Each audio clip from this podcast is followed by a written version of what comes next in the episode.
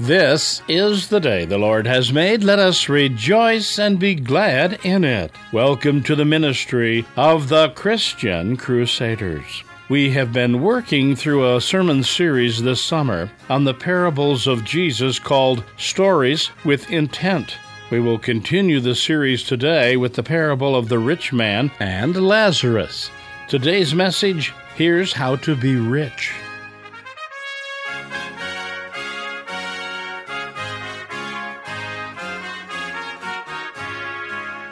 Today, we're going to take a look at one of Jesus' favorite subjects. We begin in the name of the Father, the Son, and the Holy Spirit. Amen. Let's pray. Lord God Almighty, you are worthy of our worship and praise. You are faithful and kind and good. You hear our prayers and you answer them. Thank you for all that we have received from your gracious hand. Amen. Our reading for today is from Luke chapter 16, beginning at verse 19. There was a rich man who was dressed in purple and fine linen, and who feasted sumptuously every day.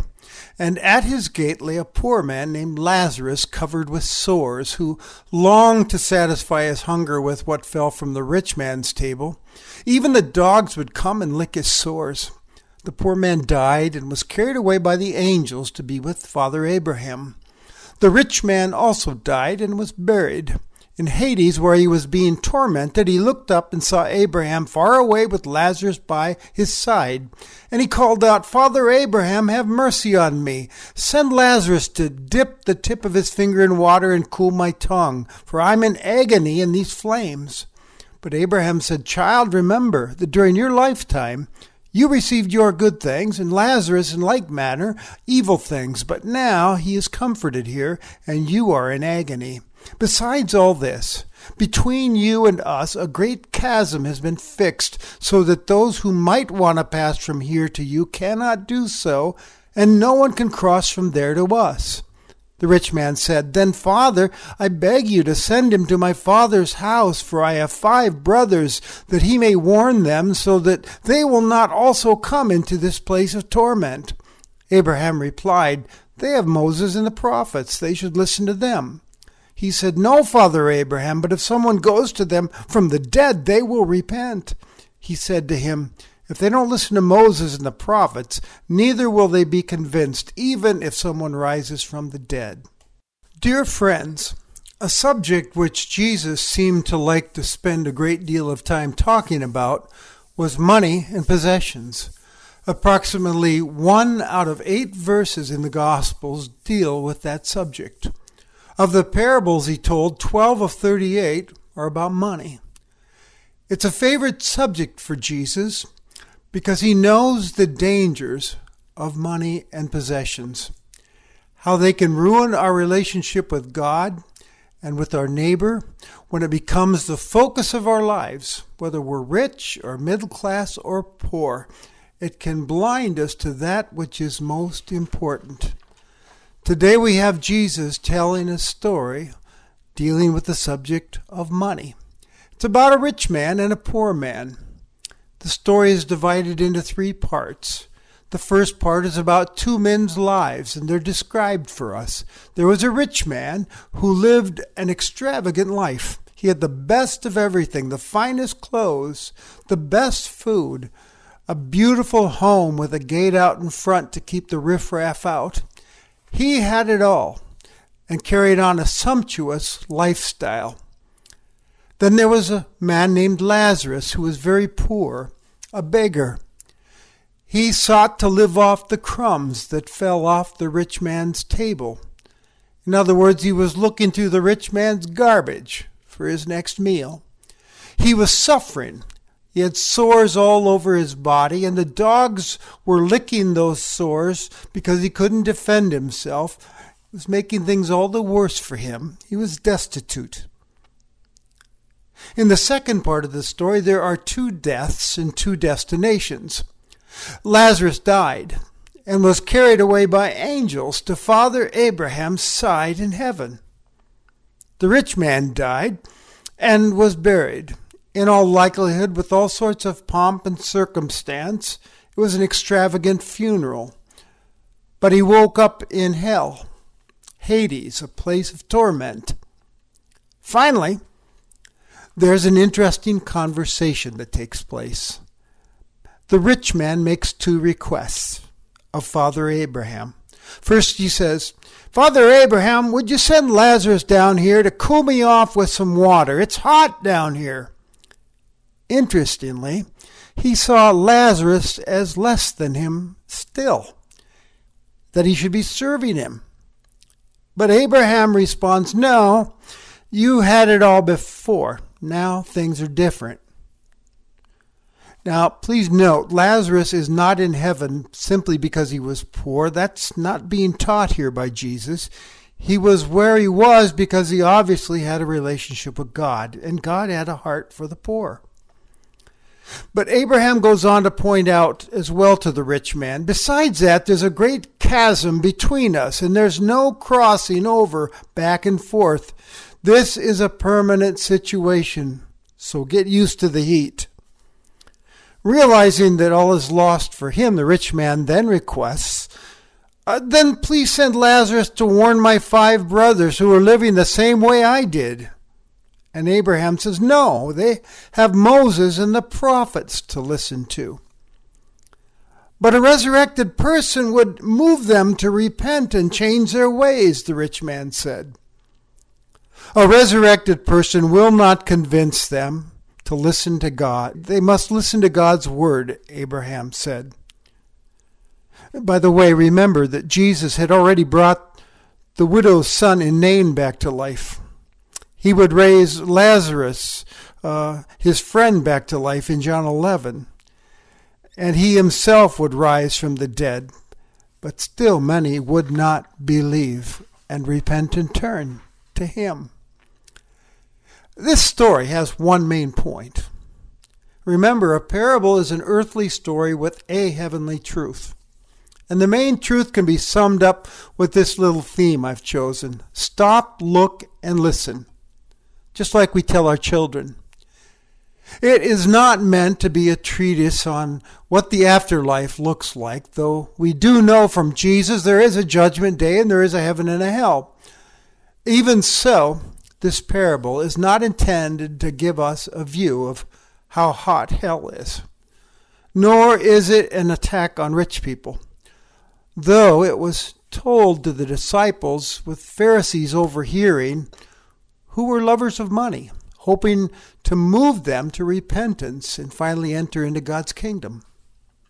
And it's not telling us about how does one get into heaven. Be poor, that'll get you in. No, nor is it teaching us how to earn your way into heaven by doing right things. No, Scripture is clear that a person saved by grace through faith in Jesus Christ. So, what then is the big idea? This is a story calling us to a life of compassion and generosity with the riches that God has given us. Notice in the story the focus is on the rich man. He does all the talking. Lazarus doesn't have a line in this story. The parable then tells us first don't be like the rich guy. Stop and look. See the poor. See the hurting. See the destitute. Notice them. And don't ignore them. See them and have compassion upon them and do something to help them. It's all too easy to not pay attention and to not act on the suffering of others. It's always been like that, still is. Like this rich man who proudly considered himself a son of Abraham here he had a poor, suffering person right outside his gate, and he did absolutely nothing. And that still happens today with the likes of us. We might be prone to think when we see someone like that, let someone else take care of them. Let the government take care of them, instead of asking, what can I be doing?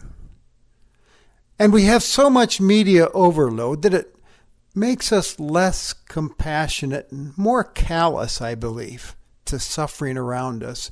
We get too used to seeing it. We see people with cardboard signs every day asking for money at every stoplight, it seems like, and you can't help but get suspicious and skeptical. And you hear news stories and how they're a scam, and so we stop looking at them. Besides that, we are preoccupied with our own lives and our own problems. We've got no time for anyone else. And of course, there's our sinful nature, isn't there? Which says that we must just take care of ourselves and no one else.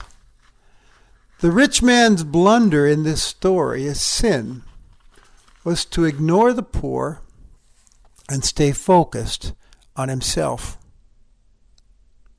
We also learn that it's important to listen. Listen to God's Word, which tells us what God expects from His people who have these poor outside their gates. This man chose to ignore God's desires for his life, which was revealed in Moses and the prophets in the Old Testament. Again and again, you see, God's word points us to show compassion to the poor and helpless.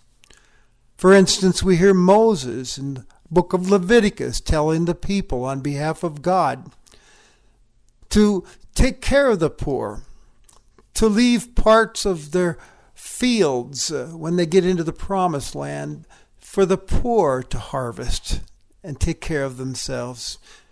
We hear Moses in Deuteronomy as the people are about to enter the land of milk and honey and plenty. As God's people, Moses instructs them in Deuteronomy 14th, every third year you shall bring out the full tithe of your produce for that year and store it within your towns so that the Levites, the resident aliens, and the poor may come and eat their fill so that the Lord your God may bless you in all the work that you undertake. Or in Deuteronomy 15, For the poor will never cease out of the land. Therefore I command you, you shall open wide your hand to your brother, to the needy, and to the poor of the land. And listen to God's heart for the poor and the prophets. Later on, when God's people are under his judgment, he tells them why he is so infuriated with them through these preachers we call the prophets. We only have time to listen to a couple samples of this from them, but in Isaiah 3, for instance, God chastises his people, saying, What do you mean by crushing my people, by grinding the face of the poor, says the Lord God of hosts? And the prophet Amos preaches, Thus says the Lord, for three transgressions of Israel, and for four I will not revoke the punishment, because they sell the righteous for silver, and the needy for a pair of sandals. They trample the head of the poor into the dust of the earth, and push the afflicted out of the way. The prophet Micah says, What does the Lord require of you? He's told you to show justice, to love kindness, walk humbly with your God. You see, God cares for the poor, and He wants His people to care for them as well with the resources that He has given us. Isn't it interesting that later on in Luke's Gospel there was this rich man named Zacchaeus? Who has a life changing encounter with Jesus, and as a sign of his repentance, his new life, he gives away half of his possessions to the poor, and Jesus affirms it. Later on, the Apostle Paul in 2 Corinthians will write to some well to do Corinthian Christians If you count yourself a Christ follower, remember that we follow one who was rich and became poor for our sakes, dying on a cross for our sins, so that we might be rich in him. His name is Jesus Christ. And our giving to the poor shows the genuineness of our faith in him and our love for him. James, picking up on this truth, writes in his New Testament letter to an early congregation What good is it, my brothers and sisters, if you say you have faith but do not have works? Can faith save you? If a brother or sister is naked and lacks daily food, and one of you says to them, Go in peace, keep warm, and eat your fill, and yet you do not supply their bodily needs, what is the good of that? So faith by itself, if it has no works, is dead church historians have shown us that early Christianity survived and actually thrived and grew in a hostile pagan world largely because Christ's followers took this teaching of Jesus seriously and showed generosity and compassion towards those who could not help themselves, not just amongst themselves, but showed it towards those as well who were outside the faith. And people were amazed and eventually attracted to the gospel that they preached. So, this story that Jesus tells us is meant to actually teach us to stop and look. Notice the poor, the helpless, the destitute and listen to God's word in regard to them. Be compassionate and generous towards them and share from what God has given you. Generosity and compassion are key marks of the Christian life. He would also have us listen to Moses and the prophets and point us to the one who fulfilled Moses and the prophets, Jesus Christ who fulfilled God's plan of salvation, began way back in the Old Testament. Moses and the prophets looked forward to the day that would come when the Messiah would arrive and that he would take care and fulfill of all of God's plans. And in Jesus Christ that has happened. And as we place our trust in him, we count ourselves among those that are saved by grace through faith in the Savior Jesus Christ. So, a personal question that the follower of Jesus Christ needs to regularly ask himself or herself is this What am I doing with my riches? And by the way, friend, you and I are rich. Oh, you may be thinking, wait a minute, I'm not rich. Listen, if you're an American listening today, you are rich, far richer than most of the world. You're right up there in the upper percent. Here's a good question for us as rich Christians to ask What is my attitude towards my wealth and giving? Is your attitude falling prey to the mindset that it's mine, I earned it, and I'm going to use it for myself to enjoy. Be careful. Or is your attitude, how can I use this trust God has given me to help others in the name of Jesus? Next, are you someone who is stopping and looking and paying attention to the suffering going on around you and also listening to God's Word? Wanting to obey it. You don't have to look far to see the suffering and those who need help. It's all around us. And are you listening to God's word to help the helpless? How much weight does God's word carry in your life when it comes to your riches? There are needs and opportunities galore. It's a hurting world. There are local opportunities, local missions. We have a Union Gospel mission in our community and Loaves and Fishes where we serve food to the poor. You can give, you can volunteer. There are national opportunities, giving of your own resources to flood and fire and hurricane victim organizations that are Christian through Salvation Army, who's always on the front line working in the midst of these disasters. Give, offer to volunteer. There's international opportunities, Compassion International. You can adopt a child and finance them for schooling and write letters to them and encourage them in their growing up. And of course, there's Samaritan's Purse, World Vision doing things in Christ's name for the poor. I leave you with this quote Every person possesses something of some sort, be it no more than a heart and a hand and a span of life. And to every person is given some Lazarus at the door, a test case as to when he or she will use those possessions rightly or wrongly, with love or with self indulgence, bringing God's will into the matter or leaving it out. Stop, look, listen. That, my dear friends, is Christ's word to you today. Amen. Now, as you go on your way, may Christ go with you. May he go before you to show you the way behind you to encourage you, beside you to befriend you, above you to watch over, and within you to give you his peace. Amen. You've been worshiping with the ministry of the Christian Crusaders. We pray today's story has called you to a life of compassion and generosity with the riches God has given you. Stop and look, notice the poor, the helpless, the destitute.